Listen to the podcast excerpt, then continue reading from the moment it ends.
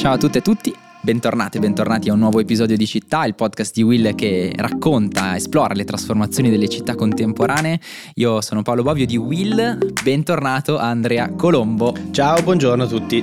Andrea, questo viaggio attraverso le città contemporanee stiamo anche un po' approfondendo di che cosa è fatta una città che è fatta eh, dai flussi di mobilità che la attraversano, dalla qualità dell'aria, eh, dalla disponibilità e qualità dell'acqua, ma sicuramente una città è fatta anche e soprattutto dai suoi edifici, dalle sue strutture, insomma dalle, dalle sue case, le case che abitiamo, gli uffici dove lavoriamo. In questo nostro viaggio per le città contemporanee stiamo anche imparando a conoscere chi sono i soggetti, gli attori che sono protagonisti della trasformazione delle città e come tu mi insegni ci sono delle figure fondamentali, sono le figure che dispongono degli investimenti che poi andranno a modificare concretamente la struttura delle città. Insomma, stiamo parlando della tua passione di questo momento, il real estate. che real estate e l'investimento in real estate. E quindi a questo fine ovviamente ho, eh, abbiamo pensato di Paolo di, di portare oggi un ospite um, che io ho conosciuto da ormai diversi anni in questa mia avventura nel real estate, che è Valeria Falcone, Head of Value Add Investing Europe di Bearings, che è un investment manager americano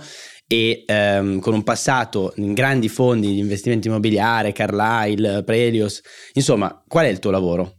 Bella domanda. Buongiorno a tutti intanto, grazie, eh, grazie per l'invito.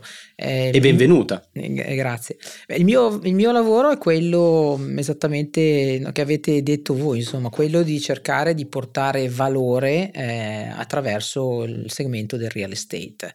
Eh, quindi, insomma, evidentemente disponiamo come bearings di capitali di essenzialmente fondi pensione e assicurazioni e questi capitali li investiamo anche nella rigenerazione di, di città e quindi questo è il mio mestiere, mi occupo esattamente di questo.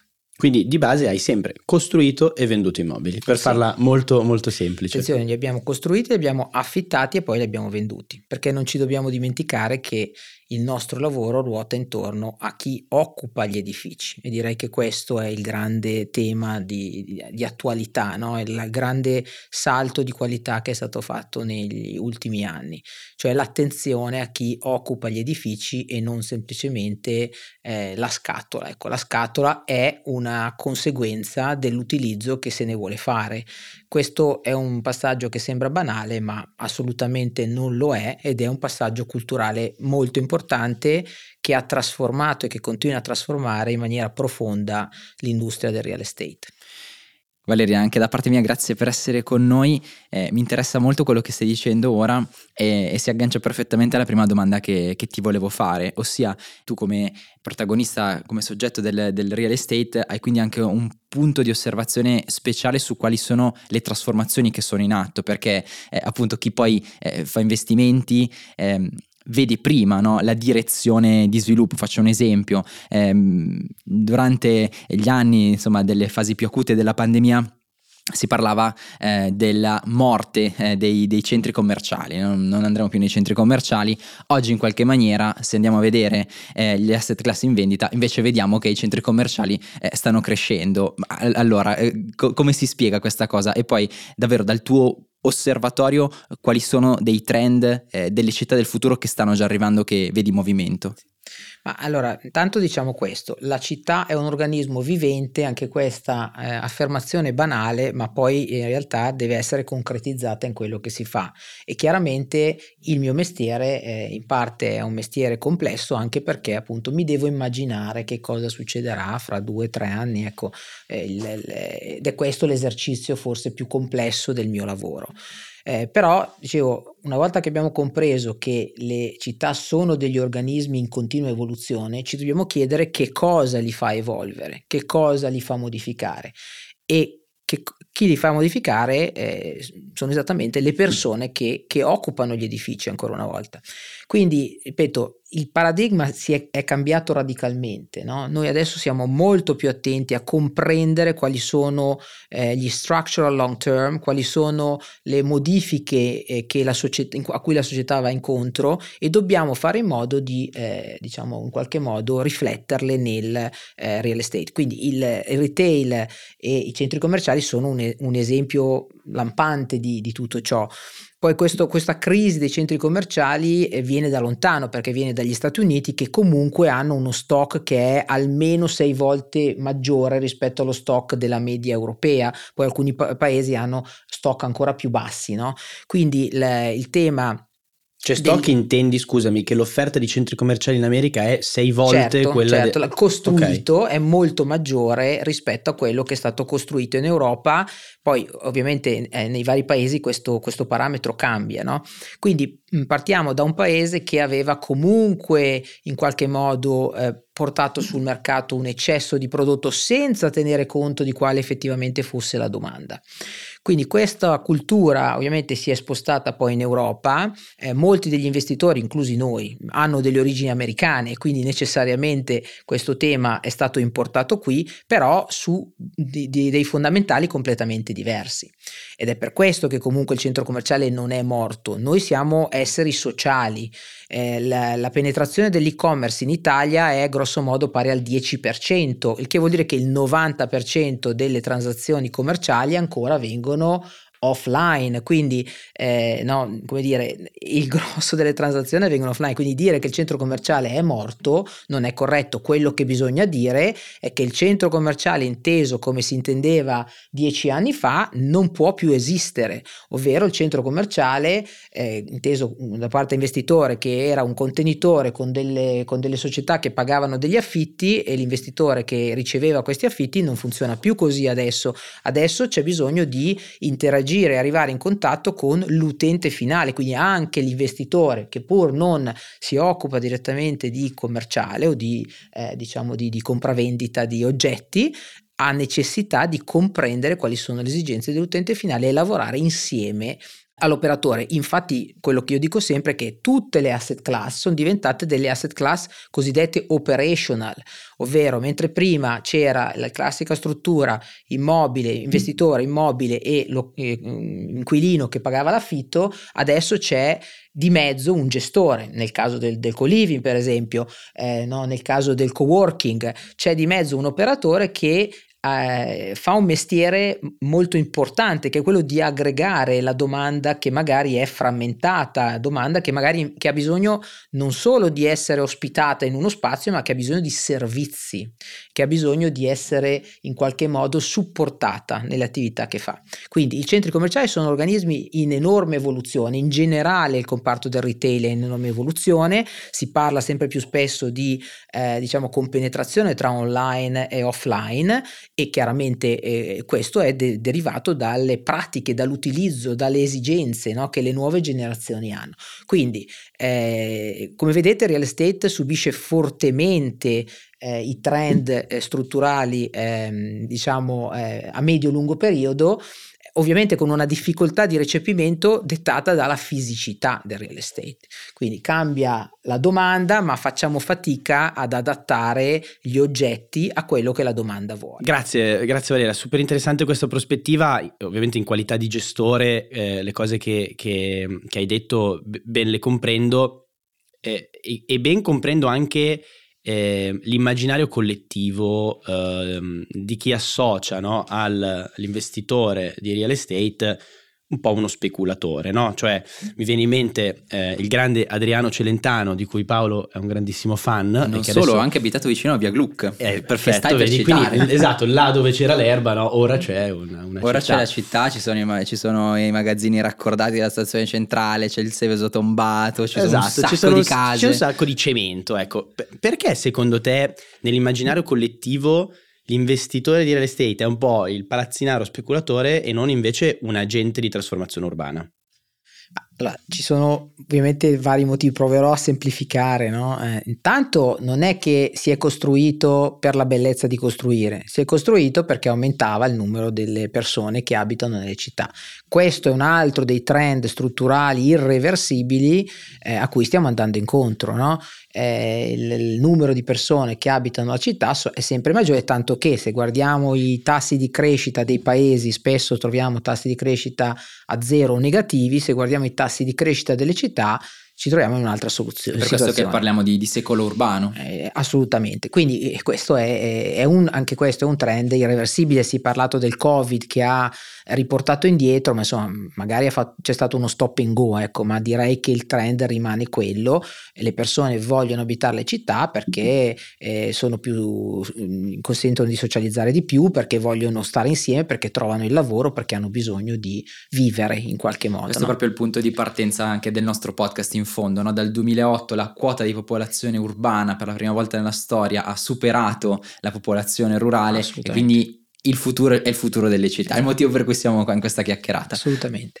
E le città appunto sono state poi costruite da chi aveva i capitali essenzialmente Innanzitutto per questo motivo. Poi, d'accordo, si è magari sbagliato il tiro, no? Non c'è stata pianificazione, non c'è stata capacità di indirizzo tante volte e, e tante volte c'è stata, cioè, no, lo sappiamo, abbiamo parlato, prima dei centri commerciali, in passato un comune aveva bisogno di fare cassa, aveva un terreno, dava il permesso per fare un centro commerciale così incassava gli oneri no? e, gli investitori continuavano a, a costruire eccetera sì, eccetera in Italia tra gli anni Quindi, metà anni 90 e met, anni 2010 sì, è stato perché non c'è mai stata l'attenzione a dire beh costruiamo sulla base della domanda mm, ma semplicemente costruiamo sulla base di altre necessità ok che non, che non erano Quindi necessità di bilancio di necessità di bilancio necessità comunque di espansione a tutti i costi no? poi insomma la competizione tra i comuni la competizione tra le varie aree per attirare le persone, insomma la, la pianificazione eh, qui è, è, mancata in maniera importante,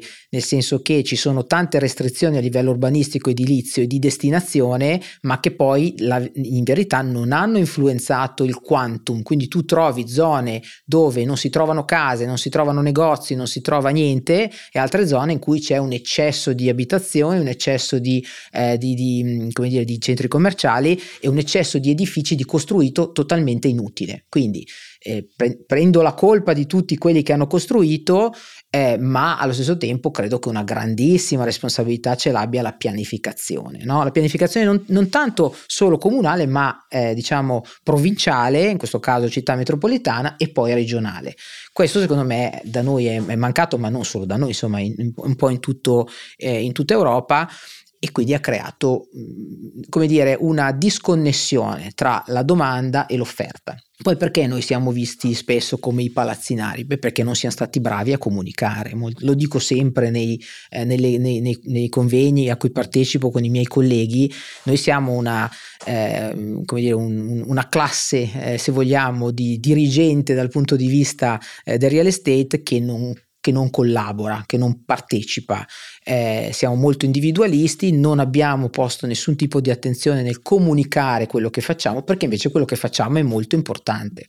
E quindi la comunicazione di ciò che facciamo è una cosa che diciamo è abbastanza recente. Prima eh, infatti spesso a noi, noi ci, ci, chiamano costruttori, ma noi non siamo i costruttori, noi abbiamo in mano i capitali che investiamo utilizzando le imprese di costruzione, progettisti, project manager, peraltro con un impatto importantissimo sull'indotto economico eh, in cui andiamo a investire. Tenete presente che i capitali che investo io, quelli che investo io personalmente, non ce n'è neanche uno italiano, quindi sono tutti capitali americani, asiatici ed europei. Quindi io porto questi capitali qui e faccio lavorare eh, diciamo le persone, no? le imprese e i progettisti locali eh, perché chiaramente mai e poi mai mi sognerei di prendere un progettista di un altro paese che non comprende le dinamiche specifiche.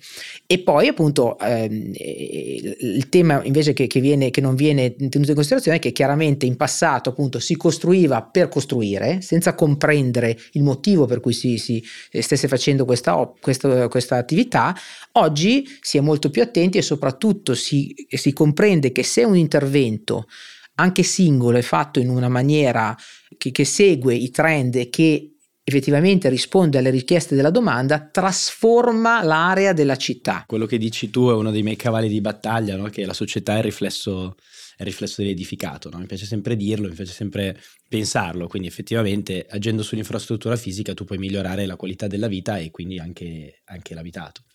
Assolutamente. Eh, proviamo a rincarare la dose, Valeria. Ti stiamo un po' mettendo anche. Ti stiamo anche un po' come dire, non so. Eh, pungolando. bene, pungolando, bene, pungolando ma è, è, una, è una chiacchierata bella anche per questo. Abbiamo parlato del sorpasso prima del 2008 della popolazione urbana sulla popolazione rurale, ma nel 2020, tra l'altro, proprio nel 2020, secondo Nature c'è stato un altro sorpasso, ossia eh, l'insieme della massa dei materiali di produzione umana, quindi immaginiamoci eh, l'asfalto, il cemento, i mattoni, insomma quello che è proprio eh, la, la, produzione artificiale insomma nostra, ha superato la biomassa naturale. Eh, proviamo a quantificarlo, 1154 gigatonnellate contro 1120. Questi sono i classici dati che uno si scrive sul foglio, poi li deve dire, però vabbè, sì, insomma comunque tanti, esatto. però per dire la dimensione, no? E tra l'altro metà di questa eh, massa di materiali di produzione umana è proprio il cemento, no? Poi sono appunto l'asfalto e i mattoni. Eh, che se ci pensi è un dato inquietante, no? Cioè più, semplificando al massimo, più case, più asfalto, più, più costruito, più costruito che, che piante, che animali a livello globale. Quindi, come dire, tu allora ci parlavi di una maggiore attenzione alla sostenibilità del real estate. Eh, da questo punto di vista, quali sono le evoluzioni in atto? Beh, intanto cominciamo a dire che questa continua cementificazione è frutto del fatto che non si è compreso che il mondo è finito, invece noi pensiamo che il costruito, il costruibile sia infinito, ma le due cose è evidente che non si sposano, no? Quindi anche lì il salto culturale del dire se ho un terreno nel comune di Canicattì non è che necessariamente ci devo costruire sopra, perché, perché non è detto che il comune di Canicattì abbia bisogno di espandersi in un certo modo, ok? Poniamoci quindi la domanda, la, la, la, poniamoci la, domanda se quello spazio è necessario o non è necessario. Quindi questo salto culturale c'è, è già stato fatto. Ovviamente gli investitori hanno compreso che l'investimento nel real estate non è esente da rischi, ricordiamoci siamo passati dal 2008 dove insomma molti si sono anche eh, diciamo feriti gravemente e qualcuno è scomparso, ecco. Quindi ehm, si è compreso che l'investimento non è un investimento da fare di per sé, torno a ripetere, bisogna sempre legarlo alle esigenze effettive. Questo è molto importante perché sta rallentando chiaramente i livelli del costruito. Se vedete parlo ancora di stock, cioè la produzione di nuovi immobili eh, negli ultimi dieci anni, soprattutto in Italia, parlo ovviamente di mercato istituzionale, ma, ma, ma i stessi numeri li potremmo vedere anche nel mercato privato, è più che dimezzato. Ok? Quindi, eh, quindi c'è questo già cambio culturale. Dall'altra parte abbiamo anche un cambio culturale sul riuso degli immobili. No? Allora, anche in città come Londra, dove da sempre si è sempre demolito, ricostruito costruito ex novo, oggi cominciano a porsi la domanda se sia necessario veramente demolire, quale sia l'impatto delle demolizioni eh, o, o delle nuove costruzioni. Quindi noi diciamo costruire su greenfield o brownfield, greenfield vuol dire portare via della terra, brownfield vuol dire recuperare no? ciò che già c'è. Quindi il tema della riqualificazione, che in Italia comunque è un tema assolutamente eh, molto più eh, presente che in altri paesi ed è un motivo molto, molto pratico, ovvero a Milano se tu demolisci ricostruisci spesso e volentieri non hai lo stesso indice edificatorio, quindi non ti conviene demolire, quindi non si è mai demolito, no? si è sempre riqualificato. Ma in generale il mondo anche degli investitori è sempre più attento a provare a riqualificare piuttosto che a eh, utilizzare eh, nuove aree. Le amministrazioni allo stesso tempo stanno diventando più consapevoli e quindi c'è anche qui un lento cambiamento e questo però lo possiamo dire dell'Europa, ma altrettanto non possiamo dire degli altri continenti. L'Europa è una parte molto piccola del, eh, de, diciamo del, del mondo, dal punto di vista dell'estensione territoriale quantomeno. Quindi ehm, in Europa questo cambiamento culturale è in atto, continua, l'attenzione degli investitori alla sostenibilità, intesa anche come attenzione vabbè, alla parte environmental, cioè all'impatto del costruito sulle emissioni di carbonio, per esempio, cioè sul climate change, alla parte sociale, quindi vediamo più social housing, vediamo più... Noi eh, a Londra stiamo facendo una, un ufficio che avrà un, un piano con un affordable offices, dove potremo ospitare attività e imprese che non hanno la possibilità di pagare i rent che sono previsti in quella zona di Londra, per esempio. Quindi affordable eh, offices, eh, tutte queste forme, diciamo, di attenzione sociale, ma allo stesso tempo quando si fa un investimento immobiliare è sempre più chiaro qual è l'impatto che l'oggetto immobiliare ha sul, sul, sull'ambiente circostante perché in qualche modo riqualifica, rigenera e l'attenzione alla parte interna, alla parte esterna e alla comunicazione dell'edificio con l'esterno è per esempio un tema molto importante. E anche la governance, no? non ce la dimentichiamo perché è una cosa molto importante, ovvero quando noi costruiamo gli immobili imponiamo ai nostri inquilini di seguire le policy che noi vogliamo eh, adottare, ovvero se io voglio un edificio net zero carbon, ovvero che abbia emissioni zero in costruzione e in gestione, devo fare in modo che anche chi poi mi, mi occupa l'immobile segua le stesse strategie se voglio avere una, una, una, una, politica ESG sostenibile, devo fare in modo di comprare energia pulita, di utilizzare fornitori che abbiano questo tipo di mindset eh, e questo circolo virtuoso è in atto.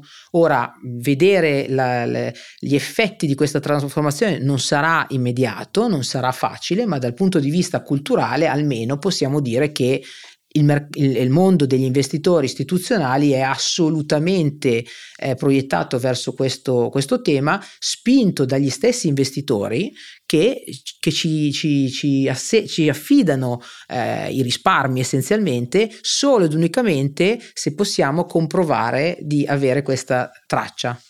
Grazie mille perché ci ha dato veramente una prospettiva ad ampio spettro. Eh, c'è una cosa che mi ha colpito nel tuo discorso, sia eh, e che vorrei farti come domanda, cioè quanto questa trasformazione, che prima di tutto è una trasformazione culturale, una trasformazione di consapevolezza, e, ed è bello che ne parliamo qui in un podcast di Will dove la parola chiave è davvero sempre consapevolezza.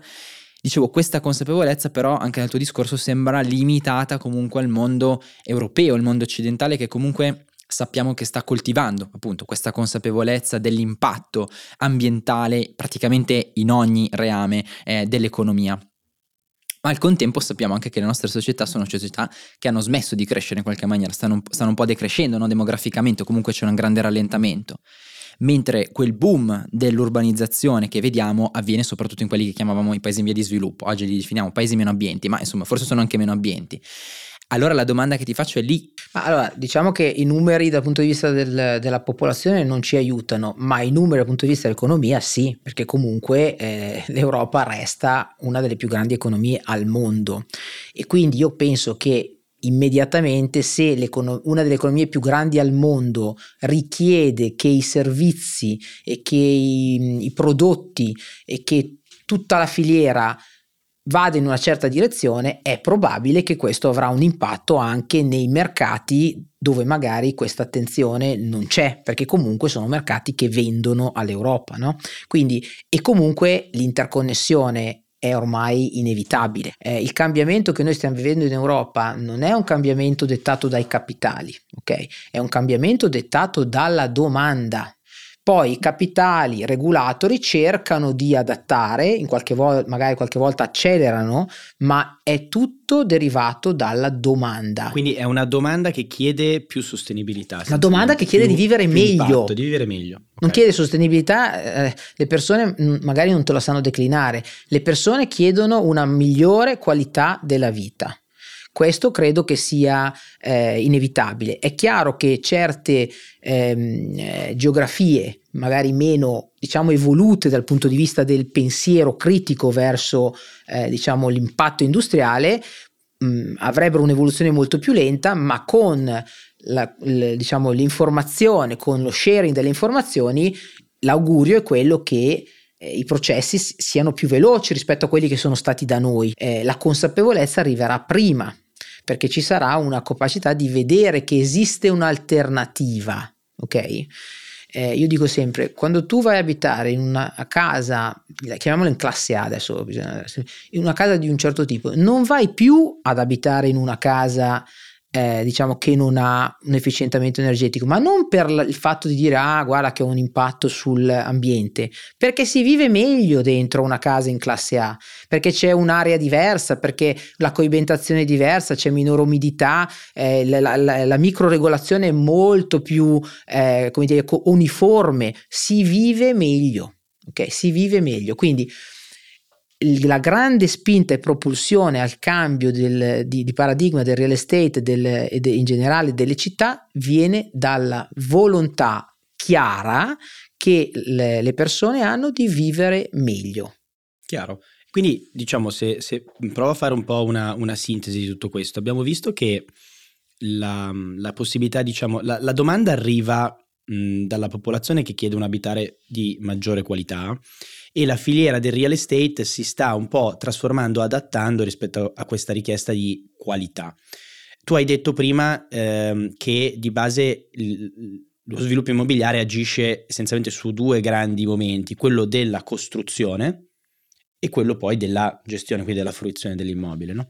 Nella parte di costruzione, quindi tutte quelle che sono, abbiamo, Paolo prima eh, citava appunto il calcestruzzo, quindi diciamo materiali che sono sicuramente sempre, sempre, più difficili poi anche da gestire in ottica di, di riutilizzo, di riuso e quant'altro. Ma nella parte di costruzione c'è innovazione che cosa possiamo fare? Perché ovviamente tutto non possiamo fare, però che cosa possiamo fare? Quando costruiamo, ovviamente, eh, dobbiamo, e quando gestiamo, dobbiamo avere in testa che l'oggetto che stiamo costruendo ha un impatto sul clima, ha un impatto quindi su tutte le persone, ok? Perciò abbiamo anche compreso che se la costruzione di un immobile viene eh, in qualche modo progettata con l'obiettivo di abbattere le emissioni di carbonio, questo non solo è possibile, ma le, le emissioni di carbonio vengono ridotte in maniera drastica. Ok? E io facendo in questo modo do gli strumenti all'immobile per fare in modo che il, l'occupante dell'immobile riesca anche a gestire con un impatto di carbonio minimo. Quindi il mercato immobiliare, le costruzioni sono, sono un mercato vecchio, ok? Ma le innovazioni che stanno venendo fuori sono molte. Faccio un esempio, ancora parlo di Londra avevamo in costruzione un edificio, un edificio, un brownfield, quindi una roba già esistente, normalmente avremmo costruito con acciaio, perché a Londra si costruisce con l'acciaio. Okay? Siccome abbiamo voluto, eh, abbiamo voluto interpretare quell'immobile come un net zero carbon asset dalla fase di costruzione, che è la parte più impattante delle emissioni di carbonio nella vita utile di un immobile, abbiamo valutato che invece potevamo costruire con quello che è chiamato bioconcrete, ok? In questo modo, a parte che abbiamo risparmiato un milione di pound, eh, quindi quando si dice che la sostenibilità costa dipende da, da, cosa stiamo dicendo, ma allo stesso tempo abbiamo utilizzato un materiale, il, il, famoso cemento, non il cemento che conosciamo noi, ma esiste già un cemento che ha delle caratteristiche di produzione, per esempio, vengono usati materiali riciclati, ha delle caratteristiche di riusabilità no? che sono molto molto maggiori rispetto a quello che era in passato. Quindi questa innovazione che è, siamo solo all'inizio, parliamo di questo, parliamo degli impianti, degli immobili. Prefabbricati anche, no? Prefabbricati perché? Perché se io costruisco prefabbricato in industria posso usare energia pulita e quindi riesco ad abbattere le emissioni di carbonio, ok? Noi abbiamo sperimentato questa nuova tecnologia negli impianti di trattamento dell'aria, quelli che ci sono in tutti gli uffici e abbiamo inserito un banale filtro di che assorbe CO2, la cattura, la, la, la, la stocca in qualche modo e poi noi la riutilizziamo in maniera diversa. Quindi l'immobile in quel caso si comporta, noi diciamo, come un albero tecnologico e immaginiamoci le prospettive future, immaginiamoci tutta la via con immobili che durante tutta la giornata riescono a immagazzinare CO2 e a buttare fuori aria pulita. Cioè eh, l'industria dell'estate è solo all'inizio rispetto a questi tragitti, poi io disegno questi eh, diciamo scenari fantasmagorici, ma la, la tecnologia esiste per farlo, si tratta di applicarla, di trovare un modo di applicazione al real estate. E da questo punto di vista siamo solo all'inizio, quindi io mi aspetto enormi passi avanti e, e, diciamo mi aspetto che la tecnologia ci aiuterà a raggiungere i risultati che vogliamo in maniera concreta. Sai Paolo cosa, cosa penso? Perché noi sempre, cerchiamo sempre di essere molto disciplinati e di utilizzare le nostre tre direttrici, no? spazio, tempo, bellezza. Effettivamente questa conversazione non abbiamo... Non li abbiamo citati, non li abbiamo ma citati, sono. ma ci sono tutti e tre, no? Ed è molto interessante effettivamente considerare e comprendere come quando si parla di sviluppo immobiliare, alla fine tempo, spazio e bellezza siano profondamente connessi e secondo me le parole che abbiamo appena sentito ce lo palesano in maniera molto evidente. Sono molto d'accordo e se dovessi riassumere questa chiacchierata che ha avuto mille spunti, eh, la condenserei in due termini. Da una parte la consapevolezza eh, degli attori del real estate, crescente consapevolezza dell'impatto, è davvero favoloso, devo dire, ti ringrazio per la tua presenza. Direi qui, sorprendente. Valeria.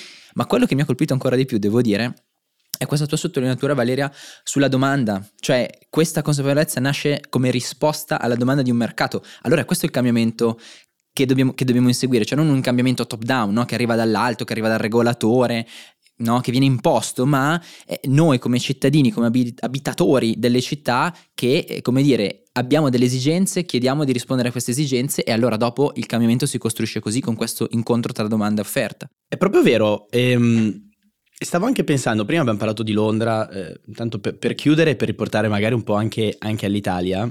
Eh, Valeria, tu a Milano eh, hai realizzato ed è già diciamo visitabile e visibile un immobile, no? Carbon, Carbon Zero. Sì. Corretto. E, uh, giusto? Siamo un... molto orgogliosi di questo. Ci, ci racconti, cioè, sì. che, che, cosa fa questo immobile? Essenzialmente perché Carbon Zero? Cos'è una certificazione? Insomma. Allora, intanto l'immobile sta in Bicocca, è un edificio a uso uffici che abbiamo costruito da poco in una zona ovviamente già molto densamente costruita e quindi non abbiamo utilizzato eh, aree green, diciamo. E in quel caso abbiamo voluto sperimentare, no? siamo partiti tre anni fa a immaginarci come avremmo dovuto fare per eh, ottenere un immobile net zero carbon anche nella fase di costruzione. Ve la semplifico, per capire come si può fare si immagina che l'immobile abbia una vita di circa 50 anni, si valuta qual è l'impatto delle emissioni di carbonio in costruzione, poi in gestione, normalmente la, la, l'impatto delle emissioni di carbonio in costruzione è circa del 60% nella vita utile, quindi è una parte molto rilevante. E quindi abbiamo cominciato a chiederci che cosa avremmo dovuto fare per cercare di ridurre le emissioni di, carbonio eh, insieme a dei consulenti che ci hanno aiutato, abbiamo trovato la strada e abbiamo scoperto che tra costruire un immobile senza alcun criterio di sostenibilità o costruire un immobile LEED o BREEAM certified, cosa che noi comunque facciamo regolarmente, o costruire un immobile concepito che sono, scusami, energia, le certificazioni, certificazioni, più importanti, sì. diciamo standard che vengono attribuite esatto, agli immobili, agli immobili commerciali normalmente, no? Possiamo dire come in immobili di classe A. Giusto? Esatto, okay. a, a, eh, vengono, vengono, attribuiti non solo in funzione della sostenibilità, in funzione dove sono gli immobili, perché se tu vai a costruire nel mezzo di in the middle of nowhere chiaramente l'impatto è molto maggiore, quindi tengono conto anche delle infrastrutture, per esempio, eh, tengono conto di come eh, della raggiungibilità dell'immobile, poi tengono conto di altre cose, ma diciamo non è solo il fatto energetico, no? di, di, di efficientamento energetico dell'immobile. Dicevo, ci siamo accorti che da fare nulla a fare certif- solo un immobile certificato a fare un immobile da zero carbon, beh, le emissioni di carbonio venivano drasticamente abbattute dell'80%. Okay. E quindi adottando dei criteri eh, anche abbastanza banali no? di governance, come dicevo, no? dove compro i materiali, come li faccio, cosa, come mi comporto in cantiere, che energia uso quando faccio il cantiere, una serie di accorgimenti ci hanno consentito di abbattere al minimo le emissioni di carbonio, anche in fase di costruzione.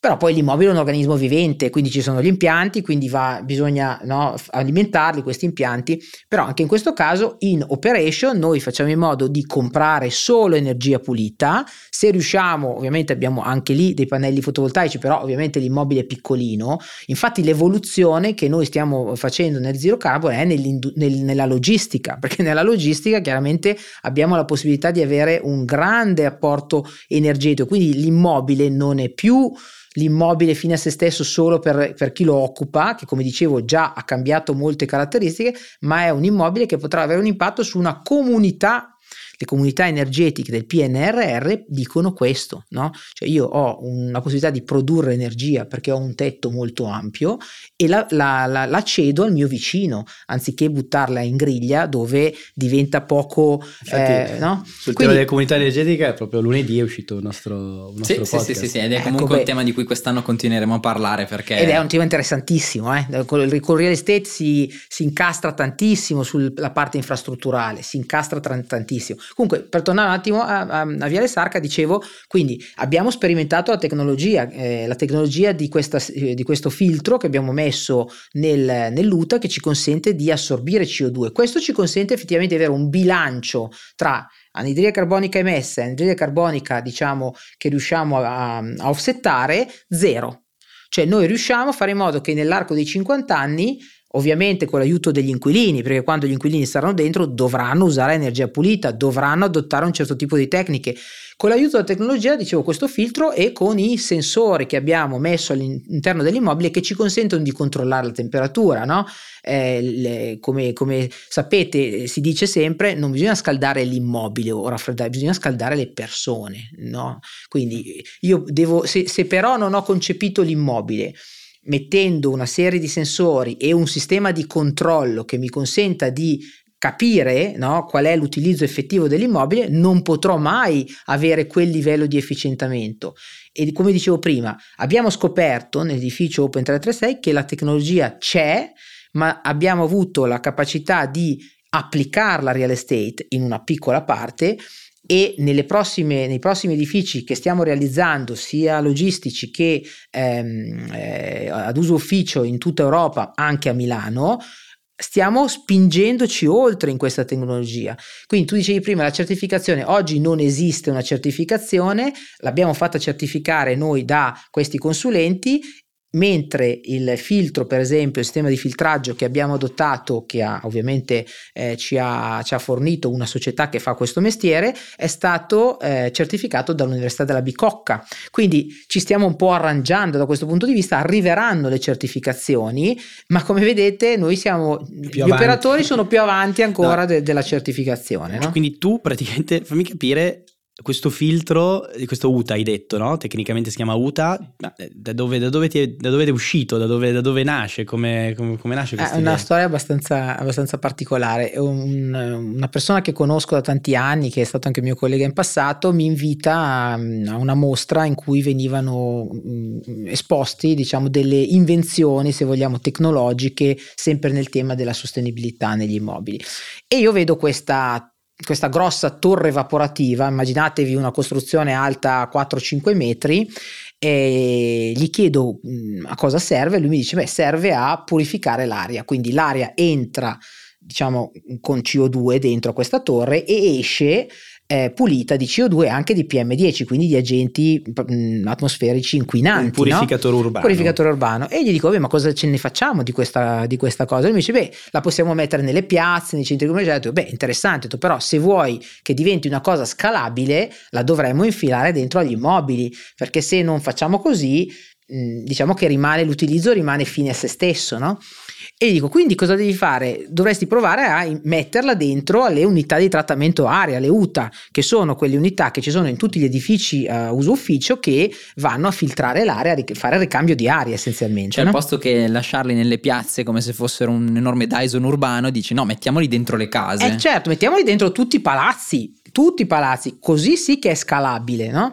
E quindi questo signore che si chiama l'ingegnere Alessandro Belloni, che è un, anche un mio amico personale, si è, in, si è inventato questo modo di, eh, diciamo, di questo filtro che abbiamo messo nel, nel, nel, nella tubazione dell'unità di trattamento aria, perché poi l'altra questione era non dobbiamo modificare la macchina, altrimenti i produttori di quella macchina non, non ci faranno le modifiche che vogliamo noi. Quindi in maniera molto semplice è stato eh, costruito questo filtro che, che si mette eh, nel, mezzo del della tubazione, l'aria passa attraverso questo filtro, il filtro trattiene la CO2 e rimette aria pulita eh, sia di CO2 che di PM10.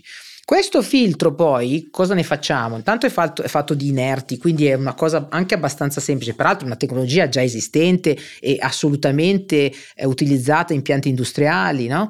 Eh, quindi è, è, l'applicazione di una tecnologia quello che è stato fatto qua. Questo filtro, eh, se una volta riscaldato nuovamente, quindi si sostituisce perché è saturo di CO2, scaldato nuovamente, rilascia questa CO2 che se tu la, la riesci a catturare, ci sono ovviamente dei metodi di cattura della CO2, eh, può essere riutilizzata come per esempio nell'industria alimentare. No? Avete visto quest'estate c'è stata una grande carenza di, sì, sì. di CO2 nell'industria alimentare. Oppure la si usa nelle vertical farms che vengono alimentate con, con CO2. No?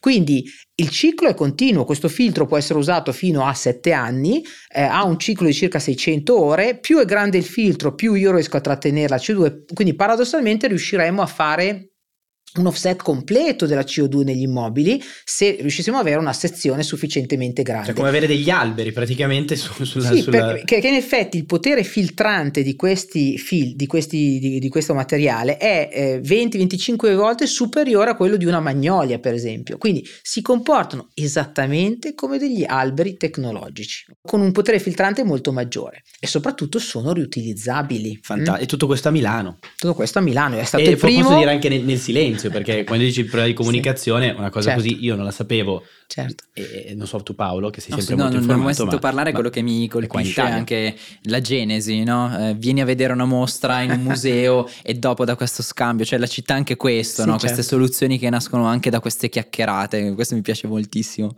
Poi lascio a Paolo che è il nostro maestro delle, delle chiusure dei podcast. E, ehm, no pressure. no pressure. Però è bello Paolo la concretezza, cioè molto spesso sentiamo parlare no, di sostenibilità, di ambiente ed è sempre, sono diciamo, discorsi ovviamente estremamente condivisibili ma anche molto alti e poco, poco applicati. Mi fa piacere parlare di elementi concreti che già hanno una vita, che già si possono, si possono visitare e che alla fine rappresentano un bellissimo esempio, un bellissimo modello da imitare, tanto che eh, uno degli, degli, immobili che noi come, come Tulu eh, stiamo sviluppando insieme, insieme a Valeria ha l'ambizione di essere uno dei primi residenziali con questa logica eh, carbon zero. Quindi è, un, è, molto bello poter poi avere eh, un interlocutore istituzionale che utilizza capitali privati che abbia un drive così forte, un, un commitment, una, un impegno così forte nei confronti dell'ambiente e della sostenibilità. Se mi concedi una battuta dal concrete, eh, cioè inteso come cemento alla concretezza, mi sembra, mi sembra un passo eh, molto molto importante. Valeria, che dire, grazie mille di essere stata con noi, una super chiacchierata e grazie anche a chi ci ha ascoltato fino a qua, ci siamo un po' dilungati ma davvero è un argomento ricco e poi sempre di più il tema della casa, dell'abitare, degli edifici che compongono le nostre città, come vedete è proprio una questione dove si riassumono tanti aspetti che riguardano tutte le sfide che le nostre città hanno davanti, quindi davvero grazie per essere stata con noi in questa chiacchierata. Grazie a voi, grazie Paolo, grazie Andrea. Andrea, ci diamo appuntamento alla prossima puntata. Assolutamente, come sempre. Viaggio di città tra le trasformazioni dei centri urbani contemporanei continua alla prossima puntata. Ciao a tutti.